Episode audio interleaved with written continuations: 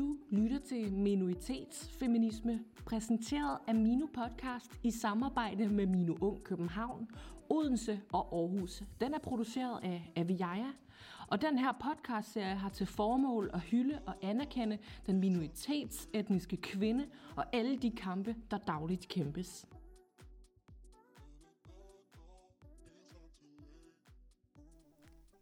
Jeg hedder Pekisa Ashraf. Jeg er 38 år, er gift og har fire børn. Jeg fik konstateret brystkræft i september 2020. Lige nu er status, at jeg har fået overstået kemoterapi, som nok også var den hårdeste del, og er lige blevet opereret i forgårs, hvor jeg har fået foretaget en brystbevarende operation.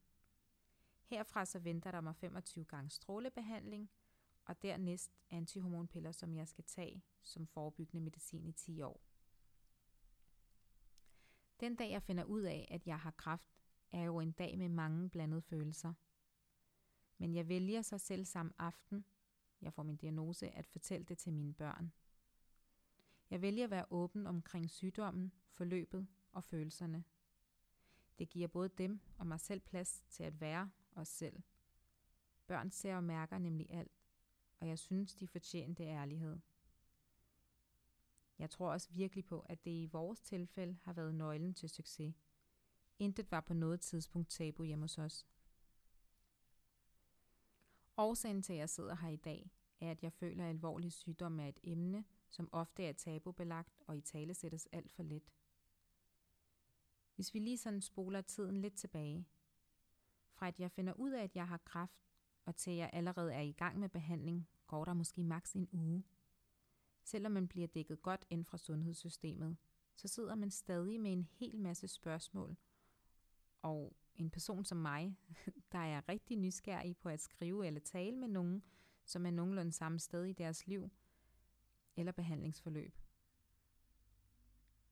I jagt på en sparringspartner scroller jeg en dag på Kraftens Bekæmpelses Instagram-profil, og det er i håb om at finde nogen på min egen alder, eventuelt med børn, og selvfølgelig med brystkræft. Jeg husker, at jeg scroller jeg husker, at jeg scroller rimelig langt ned og bemærker så, at jeg ikke ser et eneste billede af en kvinde med anden etnisk baggrund. Når vi ved, at hver tiende kvinde i Danmark bliver ramt af brystkræft, er det for mig meget underligt ikke at finde nogen med anden etnisk baggrund, som har valgt at tale åbent om sygdommen. Uden at tænke for meget over det, opretter jeg så en Instagram-profil ved navn Et slag i brystet, og vælger at dele ud af mine tanker og oplevelser omkring hele forløbet. Jeg vælger at være helt transparent.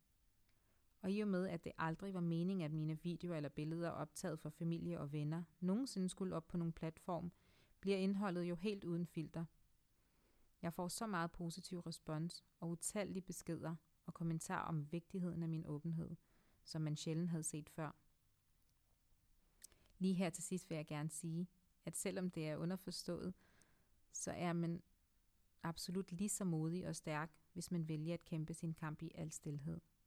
Det er ikke fordi det er tabubelagt for vedkommende, men måske blot en personlig præference. Husk, forskellighed er en dyd.